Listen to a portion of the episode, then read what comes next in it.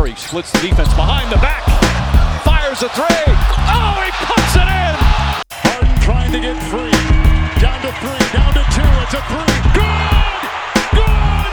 He got it! Tatum drives down and throws it down. Wow. Spread floor. Lillard with 47 tonight. Working it down to two to one. A deep three.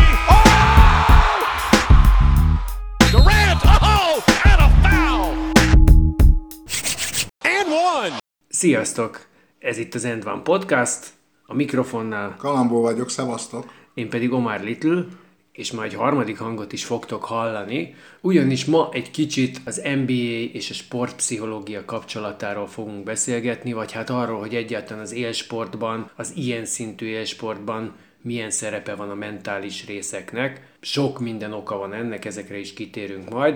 De most először azt mondom, hogy van egy vendégünk, Kis András pszichológus, aki egyébként a Telekom Veszprém kézilabda akadémiájának szakpszichológusa, és leendő sportpszichológus. Szia Andris! Szervusztok! Hello. Szervusztok, köszönöm a meghívást.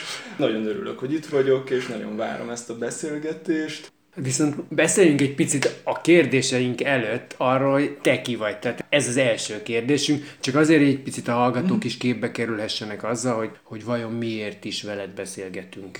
Kis András vagyok, pszichológus, ahogy mondtad, sportszakpszichológus jelölt. Alapvetően nyilván a kosárlabda kapcsolatából is találkoztunk. Én alapvetően labdarúgást űztem 12 évig, utána pedig kosárlabdáztam, az inkább amatőr szinten volt, de az NBA-t már majdnem 20 éve követtem, mint, mint fanatikus, most már inkább csak követő, úgyhogy már nincsen meg az az egy ember vagy egy csapat. És ki volt ez az egy ember vagy egy csapat? Vince Carter volt nekem, ő hatalmas fan voltam, és ezért még mindig a Nets az még valahogy ott van, annyira nem a legjobb csapat most, de úgy valamiért mindig követem őket.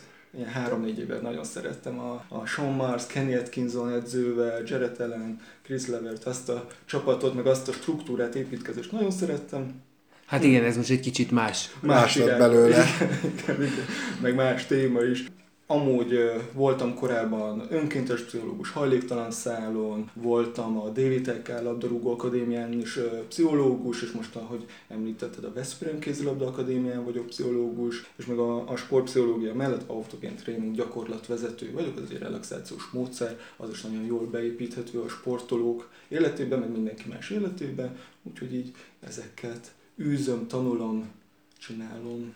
Egyébként ez tök érdekes, csak mert azért ugye az a Telekom Veszprém, most akár hogyha az akadémia is, de hát ott, ott mégiscsak egy abszolút élcsapatról beszélünk, tehát nyilván valahol ott benne van a levegőben ez, és látod a, most nem az NBA szintű, de hát az európai kézilabdának a, a legmagasabb szintjét látod. Abszolút, abszolút. Nagyon jó légkör, nagyon képzett edzők vannak, nagyon jó a rehabilitációs táb, jó a struktúra, ott a gyerekek látják testközelben a, az élő példákat, úgyhogy valóban ez egy nemzetközileg top csapatról beszélünk. Az elmúlt tizen pár évben 8-9-szer ott voltak a Final Four-ban, szóval le a kalappal előttük. Igen, azért is, és hát hogy ez- végül is valahol azért azt jelenti, hogyha egy másik kontinensen, egy másik sportágban, de mégiscsak azt, azt a Ugyanaz top a szint, tehát a, a saját bolygójukon belül. Így És van. egyébként az nekem így elég, először elég meglepően hangzott, és egyébként meg elég komolynak tűnik, hogy miközben arról beszélünk, és, és ez tulajdonképpen itt bele is csúszunk egy picit az első kérdésbe, hogy régebben ez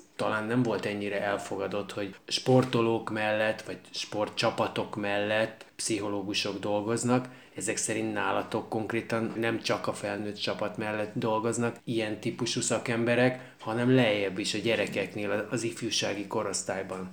Ez alapvetően Magyarországon úgy van képülve, hogy ahhoz, hogy kiemelt akadémiává váljon egy egyesület, vagy egy akadémia, ott az általában a TAO által támogatott egyesület, vagy, vagy klub, vagy, vagy valamilyen egység, és ott kötelező is emiatt a sportpszichológus jelenléte, úgyhogy ezt szerintem tök jónak tartom, mert, mert valóban nagyon nagy feladatnak vannak kitéve ezek a fiatalok, egyrészt a maga a csúcs teljesítmény a pályán, illetve azon kívül egyébként ők még kamaszok, úgyhogy az iskolában is teljesíteni kell.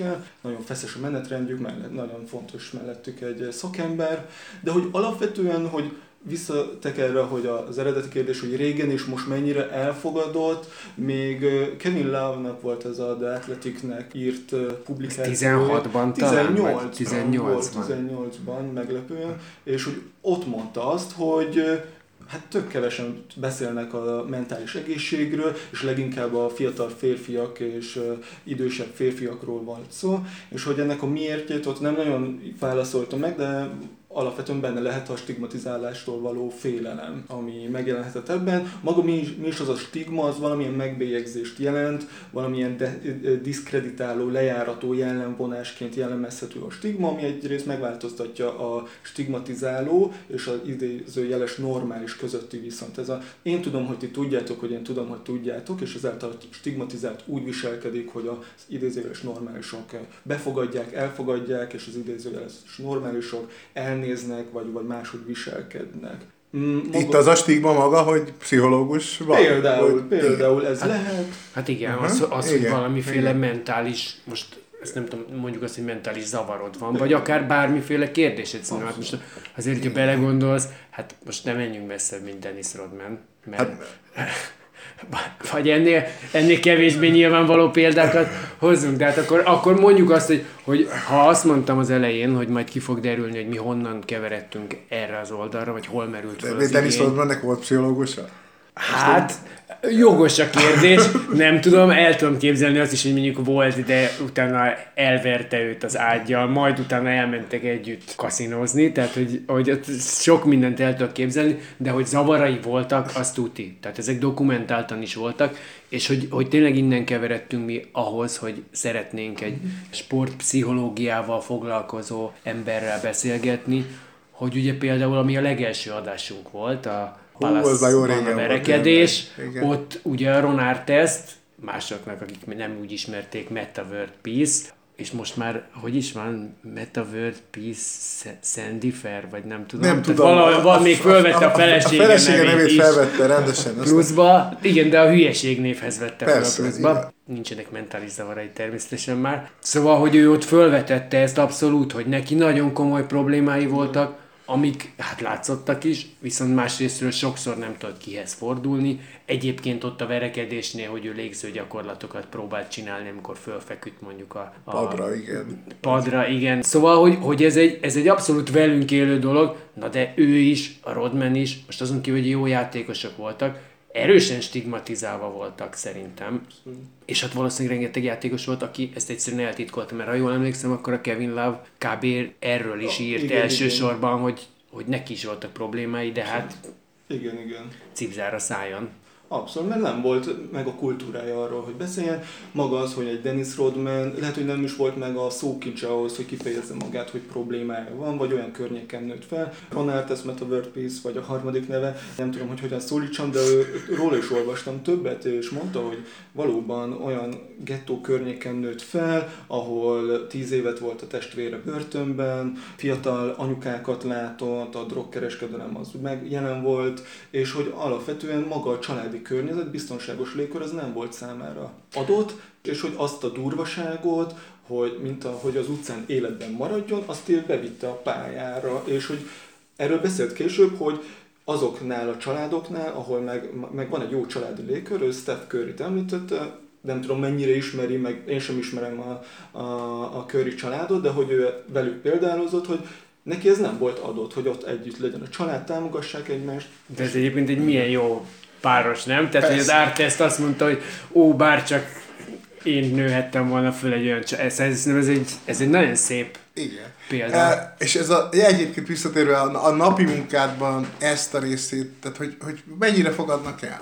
Hogy hogy van ez egy ilyen környezetben? Mondom, ott is azért sok felől jönnek a gyerekek. Abszolút, persze. Ez, az jó, hogy tényleg az a kultúra, ami mondjuk a kiemelt akadémiákkal jött együtt Magyarországra, ott jelen vannak a pszichológusok, úgyhogy ezek az új generációs sportolók megszokták, megszokhatták már. Mm, nyilván nekem is van, engem is meg kell szokni a személyemet is, simán mondhatják azt, hogy nem vagyok szimpatikus, hiszen a fodrászra is mondhatjuk, vagy a pékre, vagy a nem tudom, a, a jogsi oktatónkra is mondhatjuk, hogy nem szimpatikus, váltok egy másik pszichológus esetében, ez sokkal inkább megengedett, és ez teljesen elfogadott a pszichológus. De ez egyébként ott mondjuk a csapatnál is lehet azt mondani, hogy én, én inkább nem az Andrissal, hanem a Bélával szeretnék. Például, mondjuk nincsen több pszichológus. Aha. Ott egy coach kollega van még az akadémián, de nyilván meg kell szokni, de jön valaki hozzám, és hogyha ő, ő eredményesnek éli meg, vagy, vagy jónak éli meg, akkor az úgy szájról szájra terjed, és hogy egyre többen. Az első hónapokban kevesebben voltak nálam, itt az akadémia, most már azért egyre többen jelentkeznek hozzám szép számmal, úgyhogy tulajdonképpen az, hogy az, az a munkám része, hogy a bizalmukat elnyerjem, mert hogy azzal a bizalommal, a, a, ezzel a kapcsolattal dolgozom tulajdonképpen velük, ez teljesen normális, hogy, hogy eleinte még nem annyira, engedik meg maguknak. Volt amúgy, van egy magyar kutatás pont idei, hogy azok a sportolók, akik már találkoztak sportpszichológussal, a pszichológusba vetett bizalom az nagyon magas az sokkal magasabb, a stigmatizálástól való félelem meg alacsonyabb, ez, ez nyilván azért, mert, mert hogy jó élmény volt nekik. Nyilván van rossz pszichológus, ez teljesen rendben van, lehet javítani ezen dolgot. De, de egyébként itt két dolog szerintem, ami, ami tök érdekes. Tehát az egyik, hogy, hogy ugye most azt mondjuk, hogy a Rodmanék, vagy akár a Ronald ezt milyen környéken nőtt föl, ugye ő, Chicagói, ha jól emlékszem, és kemény környék, és egyszerűen a macizmó elvárt dolog. Tehát, hogyha te nem vagy olyan kemény, akkor nyilván lenyomnak, másrészt pedig egy elég komoly bélyekként jelenik meg rajtad. Másrésztről egyébként most a Magyarországon, hát amikor vannak azok a botrányok, hogy a milyen módszereket alkalmaztak a 80-as években, 90-es években az edzők, mi minden történt. Jó, erre, erre hadd mondjak egy nagyon gyorsan, mert na, ha, ha én itt ülök, akkor ezt el kell mondanom. Hát engem 1984-ben 84-85-ben küldött el az edzőm sportpszichológushoz. Az első között. Hát akkor volt az egyik elég... első, aki ezt csinálta.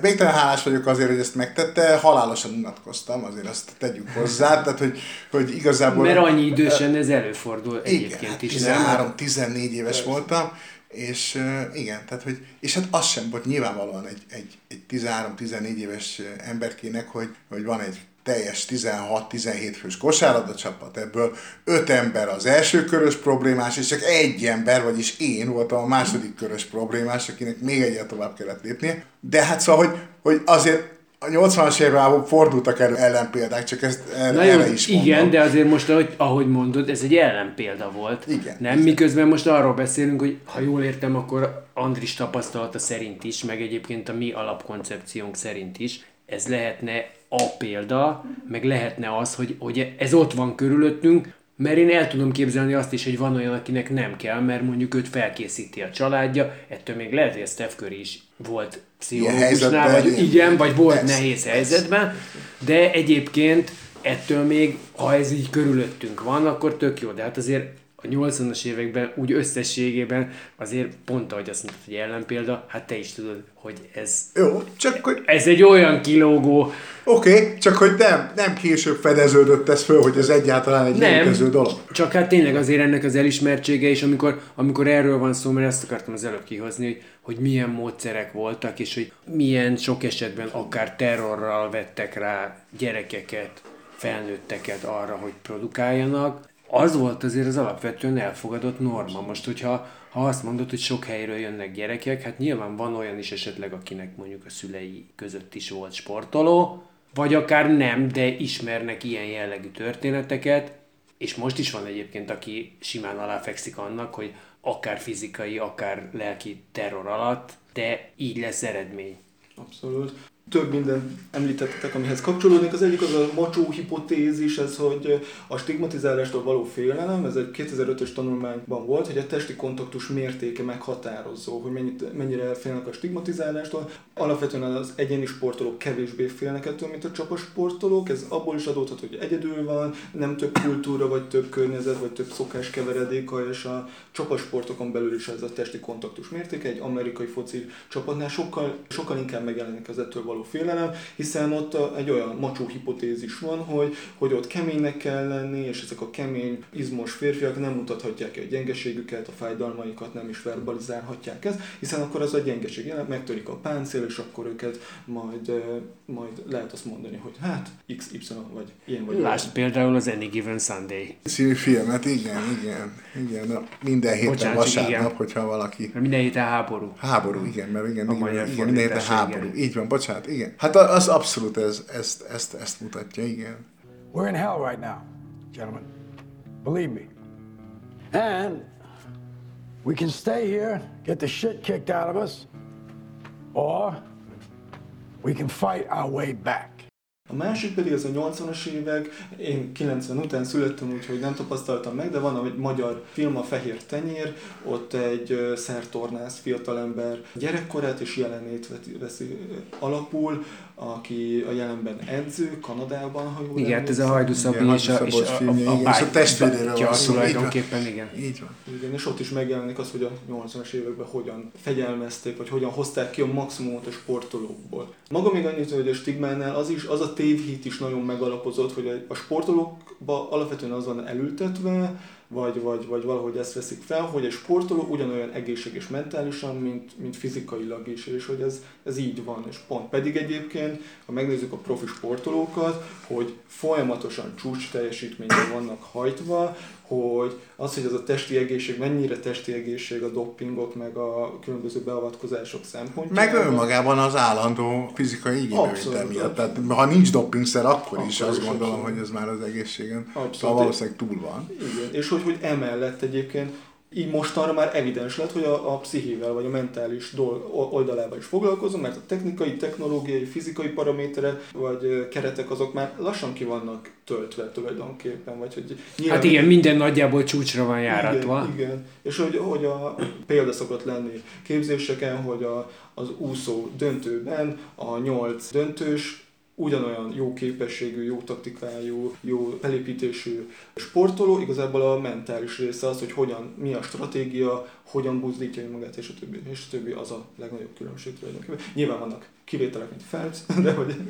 Igen, de hát ez egyébként az egy, az egy nagyon nehéz sztori ebben, mert, mert tényleg most mondhatjuk azt, persze a fizikumnál is lesznek eltérések, lesznek speciális esetek, de egyébként élsportolóként azért neked elvileg mindig topon kell lenni. Tehát szerintem, ami nekem egy, most nem is tudom, hogy nagy felismerés volt de ami egy, egy elég kardinális kérdés, az az, hogy amikor oda megyünk egy meccsre, főleg mióta már ez a szórakoztatóipar termékévé is válik, tökéletes előadást várunk. Nem azt várjuk, hogy a fiúnak fáj a feje, hát most ami a Scotty Pippennek a fejfájós meccse, nem tudjuk, egyikünk se tudja, hogy mennyire fájt a feje, mennyire nem fájt a feje, volt-e mások, volt-e benne sértődés, akármi. Na de mégiscsak az van, hogy azt mi nem fogadjuk el, egy Scotty Pippen stigmatizálva volt teljesen. Jó napot kívánok, a valaha élt, nem tudom, kevés számú, tehát nem a 75-ről beszélünk, egy lényegesen kisebb mezőnyről beszélünk.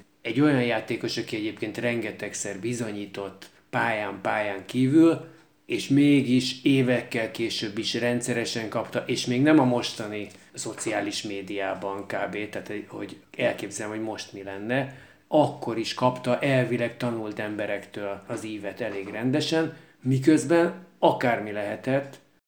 I told him I can't see.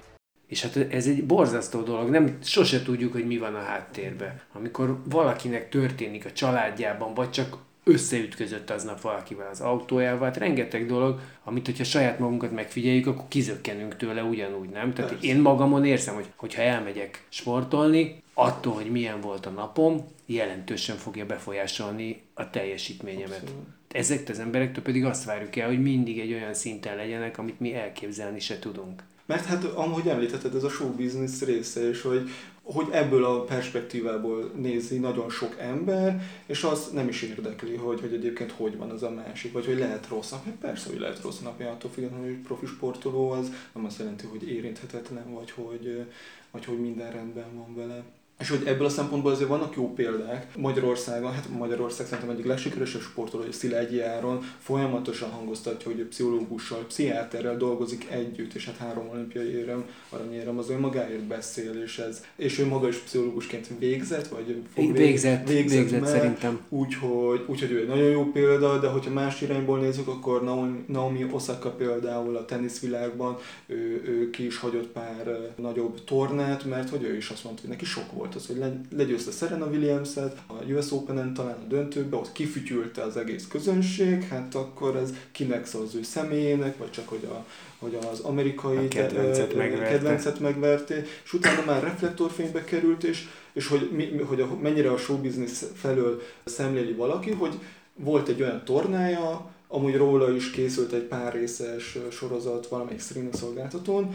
Én azt nem néztem meg végül, nem volt rá időm, de olvastam utána is, hogy azért kritizálták, vagy perelték be, vagy akarták beperelni, mert hogy nem állt a sajtó elé. Mert hogy edzés vagy meccs után nem állt a sajtó el, rosszul volt, szorongott, és hogy nem akart úgy odaállni, beszélni, kérdésekre válaszolni. Neki az volt a legjobb akkor, hogy háttérbe szorult, és teljesen jogos elvárás, és egyébként, bocsánat, még csak egy fél mondat, hogy én nagyon gyűlölöm, amikor valakit olimpiai döntő után, hogyha nem az elvárt eredményt éri el, az emberünk ki van fulladva, azt sem tudja, majdnem elszédül, és utána kérdezgetik, hogy amúgy miért rontottad el, vagy miért nem te győztél. Hát én mondanék most pár keresetlen szót. De hát, hogy alapvetően nagyon sokat változott ez a dolog, ez a Scotty Pippen pélféle, de hát van ez a tornászlány, ugye? Igen. Az olimpián. Bills? Igen, igen, igen, igen, igen, igen, aki ugye visszalépett.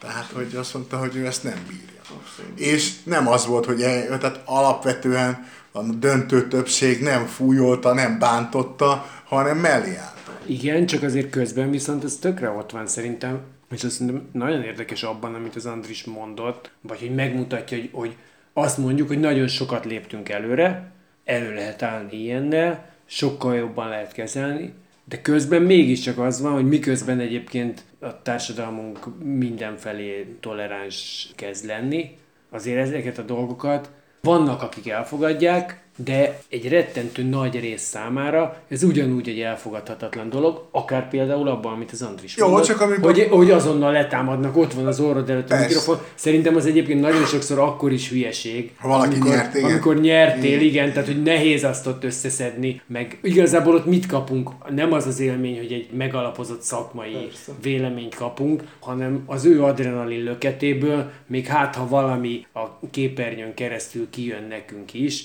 és akkor szimpatizáltunk vele. És nyilván vannak, aki már századszor nyilatkozik így, és, és olyan a, a habitusa is, tehát egy Steph Curry jobban elnevedgél a mikrofon előtt, de azért, azért egy kezdőbb játékos, és főleg egy kudarc után, tehát ott mondjuk talán akkor azt mondom, hogy ebből a szempontból mondjuk a tévé közvetítések, ha nézzük, akkor annyiból talán jobbak az amerikai verziónál, hogy ott a győzteshez mennek igen. oda, ugye nem csak a mi kutyán kölykéhez, de hát így... Igen, igen, igen, de hát után... most is azért a foci vb nem Mbappé nem ment oda, pedig kötelező lett volna, ugye kétszer a sajtóhoz. Igen, mondjuk van olyan, ahol azért azt gondolod, hogy ez alőr, nem? De nem, de éppen erről van szó, hogy azt gondoljuk, hogy alőr. És mi van, ha nem?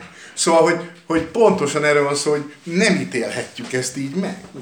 Tehát igen, az az elképzelés, hogy a szupersztár futbalista ezt csak alulből csinálhatja. De hát azért ez nem biztos, hogy így van. Igen, de ez egy kicsit nincs ez, hogy azért is ez az elképzelés néha, mert hogy egyébként, amikor ő meg akar nyilvánulni, akkor viszont azt látjuk, hogy ő megnyilvánul, akármi van. Tehát, hogy ha, ha nem kellene, akkor is megszólal, és akkor itt, itt most mondhatjuk azt persze, hogy ő a felépített brandje, meg stb. stb. De van, amikor ő, ő még túlmegy, most nem konkrétan a Mbappé-re akarom kihegyezni, de hogy látunk azért olyanokat, akik okkal, ok nélkül megszólalnak azért, hogy meglegyen a reflektorfény, tehát akik reflektorfényért szólalnak meg, függetlenül attól, hogy van-e mondani valójuk, nincs szükséges-e ott nekik szólni, vagy nem. És akkor ehhez képest, ha máskor meg azt mondják, hogy most nem, akkor ott azért jogos lehet a feltételezés, persze feltételezés, mert senkinek nem vagyunk benne a fejében, de azért jogos lehet a feltételezés, hogy ez nem egy problémára visszavezethető dolog, nem? De, de az is egy probléma. Szerintem. De, hogy... Jó. Szóval, Valahol jogos. Meg, meg én azt tökéletesen értem, hogy én bármikor megszólalok, ha én akarok, De ha mások köteleznek, akkor nem, nem, vagy nem akarom ezt csinálni. Főleg, hogy ez egy ilyen szerződésbe foglalt, hogy Igen. muszáj megszólalni. Nem, a Haalandnak van, a Manchester City-nek a támadójának van ilyen összevágás, hogy ilyen nagyon vicces, vagy hát nem vicces, ilyen rövid válaszokat ad, hogy, hogy izé, rúgtál, Mester hármas, hogy érzed magadat? Jól. És hogy szerintem ez Hát egy ilyen tök... Én amúgy Vagy- Manchester United drukker vagyok, szóval nem örülök annak a rekordjának, de hogy egyébként meg így én is ezt csinálnám, hogy Hát Hát ez, igen, ez rövid, ugye, a rövid válaszok Greg megmester, ugye. Greg Popovics, a San Antonio Spurs-ben, ő ugye tényleg meg tudja ezt csinálni. Egy szóval válaszol mindenre. Igen. Igen, és hát az a címlapoknak nem, ele, nem elegendő, ők valami hosszút akarna, amit ki lehet vesézni, bele lehet látni, és az inkább az, hogy, hogy arról az oldalról figyeljük ezeket a megnyilvánulásokat, hogyha valaki nem mondott, akkor az a, nem tudom, Igen. pokorra kell vetni, mert, mert nem teljesíti a kötelezettséget, de ez csak azért a kötelezettsége, mert, mert, mert beleírják, ki lehetne venni onnan egyébként. Igen, mondjuk ugye azért hozzátehetjük, és akkor most egy picit itt visszaevickélek az NBA irányába, azért is csak, mert hogy ott ugye azért abnormális pénzekről is beszélünk, Mm. tehát valószínűleg, hogyha azt mondanád, hogy oké, okay, egy millióval kevesebbet veszek fel, ez alatt a négy év alatt nem 158-at, hanem 157-et, akkor lehet, hogy ki lehetne venni, vagy lehet, hogy nem egyel, hanem Mhm. tízzel, hogy akkor nekem viszont média csönd van. Szerintem nem lehetne ezt szükségem. megcsinálni. Szerintem Tehát, van ha, az azt a pénz. gondolom, a, igen, tehát hogy a büntetéseket be lehet fizetni, de szerintem nem a fizetéstől függ az, hogy valakinek rendelkezésre kell Szerintem, állnia. igen, igen. Nem a fizetéstől, hanem a szerződéstől. Oké, okay, de a szerződés, tehát a szerződést azt azért ketten írjuk alá, és azért azt lássuk be, de tényleg, tehát hogy vannak játékosok, akiknek olyan dolgokat is megadnak, aminél ha ő azt mondaná, hogy srácok, és én nem fogok rendelkezésre állni, legyen 10 millióval kevesebb, vagy akkor azt, azt különítsük el azt a részt a büntetéseimre, amik ezért Ez lesznek. előfordulhat, persze, persze. De nem csinálja meg senki, zárójel bezárva, tehát ez csak nem pellengére akartam állítani őket, csak hogy azért, azért van, és egyébként meg azért a másik oldalról nézve szerintem szurkolóként meg azért az lehet egyfajta igény, hogy valamilyen szintig lássuk ezeket a játékosokat. Most, hogy ez jól van-e így felépítve, vagy sem, de azért ez száz éve, x éve így van, hogy azok a, nevezzük akkor közszereplőnek, vagy a szórakoztatóipari szereplők, tehát a, a legnagyobb színészeknél épp úgy, mint a legnagyobb sportolóknál, nem feltétlenül a magánéletét akarod látni, mármint nyilván egy csomóan azt akarják, de azt szerintem azt reálisan azt lehet mondani, hogy itt ennél tovább nem megyünk, de azt, hogy, hogy a sport teljesítményedről, a másik sport teljesítményéről, az eseményről, amin részt veszel, hogy neked mi a meglátásod, azt szerintem az azért ez egy releváns elvárás a közönség részéről, hogy itt legyen igenis visszajelzés. Lehet, hogy egy szavas visszajelzés lesz. Hát egyébként a Popovics szerintem azért állt nagyon ellen ennek, nem feltétlenül azért, mert nem hajlandó egyáltalán megszólalni, egyrészt, mert sok esetben Rengeteget rutinszerű és buta kérdéseket Igen, tettek persze, föl neki, persze. és akkor ezeken nem látta értelmét rugózni. Másrészt azért ott ráadásul meccs közben, amikor neki nem az lenne a dolga, hogy engem, mint nézőt informáljon, én nagyon szeretem ezeket a részeket, tehát én megértem, hogy a tévétársaságok mondjuk ezt miért erőltették, de neki, mint edzőnek, meg a játékosoknak kurvára nem kéne ezzel foglalkozniuk. Abba a két és fél órába ott nekem, mint nézőnek nem kéne léteznem az ő számukra, vagy mint, vagy mint fogyasztónak, inkább azt mondom, nem is a, a néző részét. Neki ott csak azzal kéne foglalkozni, ami előtte van. Ja.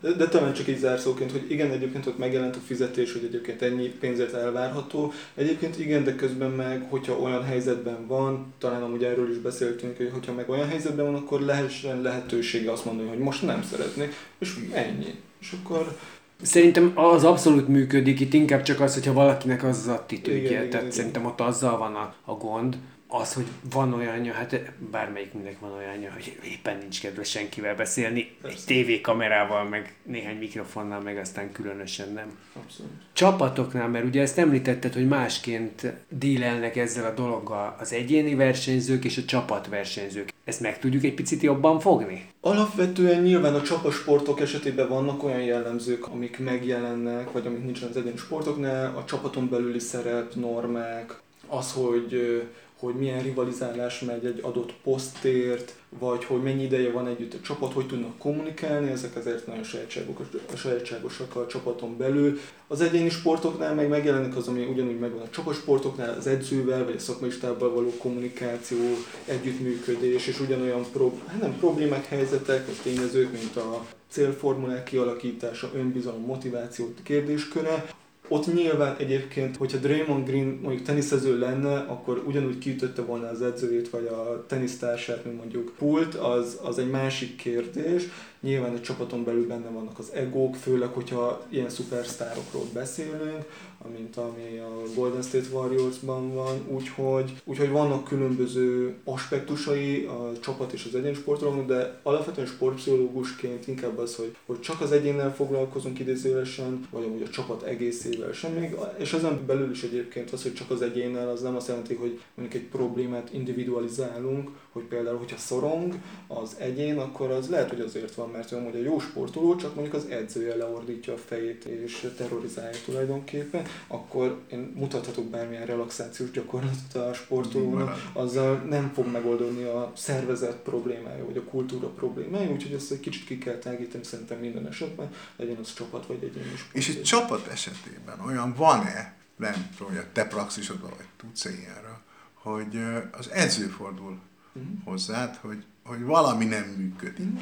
Abszolút. És hogy, és hogy ezt, ezt úgy megnézni, hogy mi Vagy az, ami tippet. nem működik. Uh-huh. Tehát én amire gondolok, hogy kialakul egy olyan belső viszony, meg olyan kapcsolódási rendszer egy csapaton belül, ami toxikus. Mm-hmm. Tehát, hogy ez így, és ezt így nagyon nehéz szerintem megfogni edzők. Abszolút. Az akadémiákon belül az teljesen bejáratott módszer, hogy akár a szülő kezdeményezi a sportolóval való találkozást, akár az edző, vagy akár a sportoló maga jön el a, a szakemberhez, vagy megy el a szakemberhez, és abszolút akkor mindegyik esetben szükséges egyrészt amúgy a családi részt is megnézni, hogy egyébként milyen a családban a sportoló, ott onnan miket hoz, hogy egyébként az edző hogyan működik a csapattal, mert lehet, hogy azt mondja az edző, hogy hát ne, valami nem működik, és amúgy lehet, hogy nála nem működik persze, valami, persze.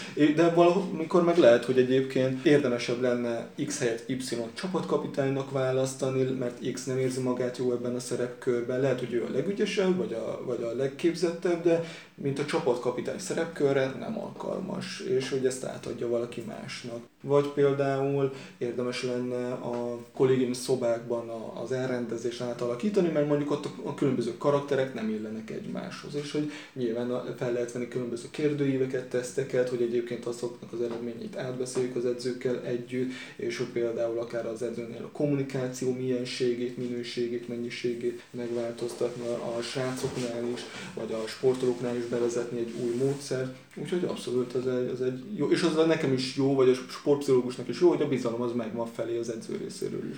És olyan egyébként van, most ez megint csak úgy kérdezem, ahogy Kalambó is kérdezte, volt-e a praxisodban, vagy hallottál-e ilyenről, vagy egyáltalán elképzelhetőnek tartod-e azt, hogy a sportpszichológus proaktív szerepben lép fel, és azt mondja, hogy hát én úgy látom, hogy itt nem működik valami, akár például nem a megfelelő embert kezeled uh-huh. vezéregyéniségként, per csapatkapitányként. Azt azért tudni kell, hogy ugyanúgy a sportpszichológián belül ott a titoktartási kötelezettségem az, az megvan. Ott igaz, hogyha fiatal korúakkal dolgozik együtt az ember, akkor ott, a, ott vannak olyan dolgok, hogy amiket a szülőnek el kell mondani, vagy hogyha engem egy cég vagy egy csapat alkalmaz, akkor nyilván, hogy előfordulhat, hogy felveszek kérdőíveket, és azokat mondjuk a, a, együtt az edzővel átnézzük, vagy, vagy hogyha nem is együtt nézzük át, én adok nekik olyan feltételezhető magyarázatot, ami hogy ez ezt jelenti, és hogy ezért érdem, lenne érdemes mondjuk csapatban ezzel foglalkozni. De hát előfordult olyan, hogy csoportos alkalmat vezettem, és ott volt egy probléma, hogy az edző általi szabályok, azok nagyon átjárhatóak az edző számára, hogy ki kezdő, ki cserez, még az előző munkahelyemnél volt, és ott a sportolók megfogalmazták maguk, hogy amúgy ez jó lenne, hogyha ez valahogy ez konkrétan lenne, hogy az lesz a kezdő, aki az lesz a, nem tudom, ezek a Világos, tehát a szerepek azok, igen, azok igen. nem egyéntől függenének, hanem teljesítménytől. Igen, abszolút, abszolút. És hogy visszakérdeztem, hogy akkor ez jó lenne, hogyha én ezt jelezném az edzőnek. Mondták, hogy igen, és akkor lehet egy ilyen visszajelzés, és nem úgy mondtam, hogy X meg Y azt mondta, és erre rácsatlakozott mindenki, hanem hogy a csapat felől jött egy olyan igény, hogy ez legyen átbeszélve, hogy, hogy konkrétan lefektetve a szabályok, és hogy ilyenek előfordulhatnak, és ez szerintem fontos is. Ott is nyilván az én, hogy, hogy bennem bíznak a sportolók, a sportpszichológusban bíznak a sportolók, és hogy egyébként ugyanazt átadni, szóval, amit a sportolók kérnek meg. Úgyhogy egy ilyen interakció az megfigyelhető. Az előbb itt ezt egy picit érintettük, hogy az adott napi teljesítményedet, most már legyünk annál, mert hogy az egész éves ez a napokból fog felépülni, azt a, a külső hatások azok, azok erősen befolyásolhatják. Erre léteznek technikák, vagy mondjuk például ti tanítotok technikákat arra, hogy hogyan kapcsolt ki magad, vagy hogy válasz le magad a külvilágtól arra a néhány órára, mert azért most akármennyire is ugye nyilván általános, tehát ott ülök veled szembe, akkor te az én általános mentális egészségemet nézed, és azt próbálod megfelelő szintre hozni, de ha nekem ma van valami bajom, ellenben mégiscsak ma fogjuk játszani a döntőt, akkor te, mivel a klub alkalmazásában állsz, nem bogyókat kell, hogy dugdossál fejembe, de mégis valahogy el kell tereljél engem a mostani állapotomból egy olyan állapotba, ahol képes leszek teljesíteni, képes leszek kihozni a maximumot magamból. Egyébként akár azt is mondom, hogy indirekt módon gyógyítani is magam, hiszen ha sikeres leszek, akkor az visszafoghatni az egyéb rossz dolgaimra is, és följebb fogja húzni őket. Abszolút. Alapvetően itt érdemes megfigyelni, hogy a sportolónak mondjuk szomatikus szorongása lehet, vagy kognitív szorongása, hogy nagyon ráizgult, és annyira görcsössé vált testileg, hogy, hogy egyszerűen képtelen felmenni a pástra, a pályára, beülni az adott kenuba, vagy bármibe, vagy egyébként a gondolatai viszik el teljesen, úristen, én erre nem vagyok képes, én ezt nem tudom megcsinálni. Olimpián esetleg előfordulhat egy olyan, hogy úristen, én még nem voltam ekkora stadionban, hallottam már ilyet is, hogy egy atlétikai stadionban nem volt 5-6 ezer ember előtt az adott sportoló, hát ő nem, tud, nem hallottam én ezt a hangzavart, vagy ezt a légkört, és különböző imaginációs módszerekkel, amikor elképzelünk valamit a fejünkben, például, hogy egy, egy üvegbúrát rakunk a pályára, ami kizárja a külső zajokat, és a belső fontos információkra fókuszál a sportoló, hogyha a gondolatok viszik el, hogy például erre nem vagyok képes, akkor megnézni, hogy ezek a negatív automatikus gondolatok például miért jönnek elő, mikor jönnek elő, és ezeket átkeretezni, vagy hát igazából egy ilyen gondolastok módszerrel, amikor előjön ez a negatív automatikus gondolat, akkor ezt megállítjuk, hogy jó van, mert ez ilyen negatív spirál tud lenni, mint amikor Nyuszika elmegy a rókához, hogy kérjen egy fúrót, és akkor Nyuszika mondja, hogy hát oda fogja adni a fúrót, hát a róka múltkor nem köszönte az üzletbe, meg egyébként is múlt héten meg nem is hozta át az újságot, ez a róka biztos, hogy utál engem, és akkor Nyuszika odaér a rókához, bekopog, és azt mondta, tudod mit róka, nem kell a te fúrod rohadjál meg. És tulajdonképpen ilyen negatív spirálba bármelyikünkbe kerülhet, és hogy nem veszük észre, hogy ah, rosszul keltem, és rossz is volt az egész napom. És megnéz, hogy elvágni ezt a negatív spirál, és tulajdonképpen, hogyha ott van a döntőbe, vagy a verseny előtt a sportoló, akkor arra gondolni, és ez ilyen nagyon nagyon bagatelnek tűnik, de, de valaki nem erre gondol, hogy amúgy én eljutottam idáig, én képes vagyok erre, hiszen már több éve ezt csinálom, én megmutattam már a korábbi fordulóban, vagy, vagy versenyekben, hogy, hogy már van aranyérmem, és a többi, és a többi. Én képes vagyok erre. Hogyan vagyok képes, mit kell csinálnom, hogyan kell az íjat kifeszítenem, milyen stratégiát kell választanom, valaki elfelejtik, és erre emlékeztetni kell. Ez komoly munka tud lenni, mert ez egy olyan gondolkodási struktúra, ami valamiért automatizálva lehet egy személynél, ez hosszabb idő, amíg ez át tud kapcsolódni, de, de ez viszont, amit említettél, hogy az élet más területén is tudja hasznosítani, hogyha úristen, most miért érzem magamat rosszul? Ja, mert arra gondolok folyamatosan, hogy nem fog sikerülni a nyelvvizsgám. Pedig hát miért nem? Készültem rá, ügyes vagyok, menni fog. És hogy teljesen más, amikor egy büntetőnél, a hatodik kihagyott büntetőnél azt mondja valaki, hogy úristen, én erre nem vagyok képes, sokkal másabb, amikor arra gondol, hogy a helyes büntetődobásnak az elemei az, hogy így rakom a lábamat, így van a kezem, odafigyelek, teljesen más a fókusza is a figyelemnek. Hát ugye ezért is mondják nagyon sokszor, hogy legyen egy rutinod, tehát amikor, amikor látod, hogy valaki lepattintja jobbra és utána mm. dobja el, az egyszerűen ott gondolom, ott akkor ő belelovalja magát ebbe, a, tehát ő beviszi magát a helyes automatizmusába. Pontosan. De hát különben ez, amit mondtál, hogy elbizonytalanodhat, pedig már ezerszer megcsinálta. Ugye ezt a dobójátékosoknál mondják nagyon sokszor a kosárlabdában, hogy rövid memóriád legyen, kihagytál 15-öt egymás után, dobjad tovább. Te egy 45%-os három pontos dobó vagy. Ez akkor, most azt hiszem, akkor a Steph Curryről beszélünk, vagy a, kör, a Curry családról beszélünk, hogy a 45%-os. Jó, nyissuk egy kicsit, egy 40%-os három pontos dobó vagy, bedobtál életedbe ezer darab három pontost, akkor attól, hogy te most tizet rontottál egymás után, neked a 11-et is el kell vállalnod, mert a nagy számok törvénye alapján vissza fogsz jönni, mert egyébként te ezt tudod, te nem vesztetted el ezt a képességedet, hát tényleg, és ezt egyébként most akkor lehet, hogy tévesen, de megint visszamegyek, hát a Körinél és a Thomsonnál is őket azért ugye sokszor láthattuk ilyen helyzetbe, tehát van olyan, hogy egymás után bedob nyolcat, azokat az edzés videókat, azokat most ne is, ne is részletezzük külön,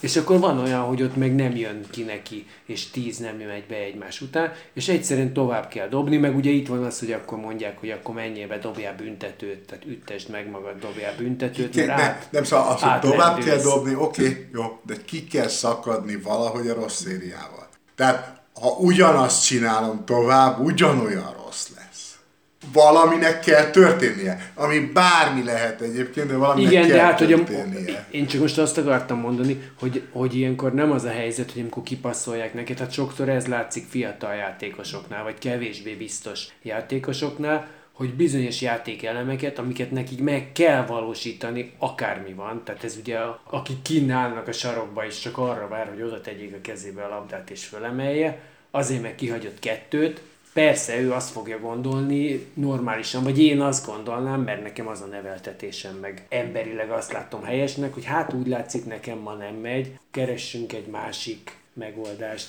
és tovább passzolom, de erre azért a nagykönyv azt mondja, nem fiam, mert te azért állsz ott, hogy rádobjad, mert a csapat attól működik. Ha nem dobod rá, akkor káros vagy a csapatnak. Ja. Most persze szélsőségesítem a dolgot, és igen, és rájöhetsz egyébként, hogy azért nem tudom eldobni, mert letört a csuklóm az előbb. És itt állok azért, hogy az ellenfél még ide rohanjon hozzám, de hogyha ha nem is csinálok semmi olyat, akkor nem vagyok hasznára a csapatomnak, ha ott elbizonytalanodok, és elkezdek gondolkozni, most vajon kéne, vagy nem kéne, Hajlandó, tehát hogy nem biztos, hogy helyes a véleményem, de én azt látom, hogy... De, de valahogy ki a... kell lépni a rosszból. Tehát, hogy az, az lehet, hogy az van, hogy a negyedik bemegy. De ha hét kimaradt, akkor nyilván általában az van, hogy akkor ülj le fiam, és majd visszajössz. Tehát, hogy az de azt akkor nem neked kell meghoznod azt a döntést, azt meg, akkor nem, hozza akkor meg az nem, edződ. Akkor nem, de persze, tehát, hogy jó, csak hogy van olyan, hogy oké, okay, jó, ráemeltem háromszor, három mellé ment, igen, akkor most betörök, igen, akkor most kicsit majd másik, és utána jön a következő, megint vissza ugyanoda. Azt már lehet.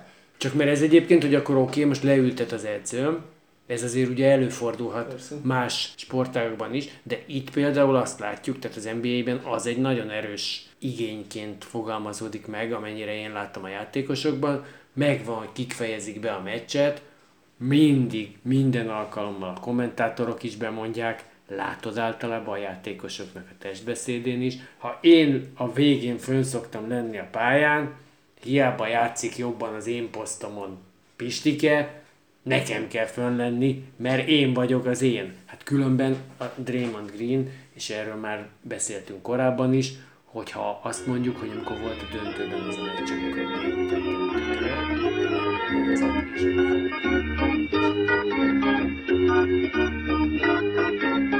Ez volt a sportpszichológiával kapcsolatos End One Podcast első fele, mert olyan sok mindenről beszélgettünk Andrissal, hogy erre még visszatérünk a jövő héten. Lesz egyszer. másik. Úgyhogy gyertek ti is vissza. Most addig mi megyünk. Ciao. Sziasztok!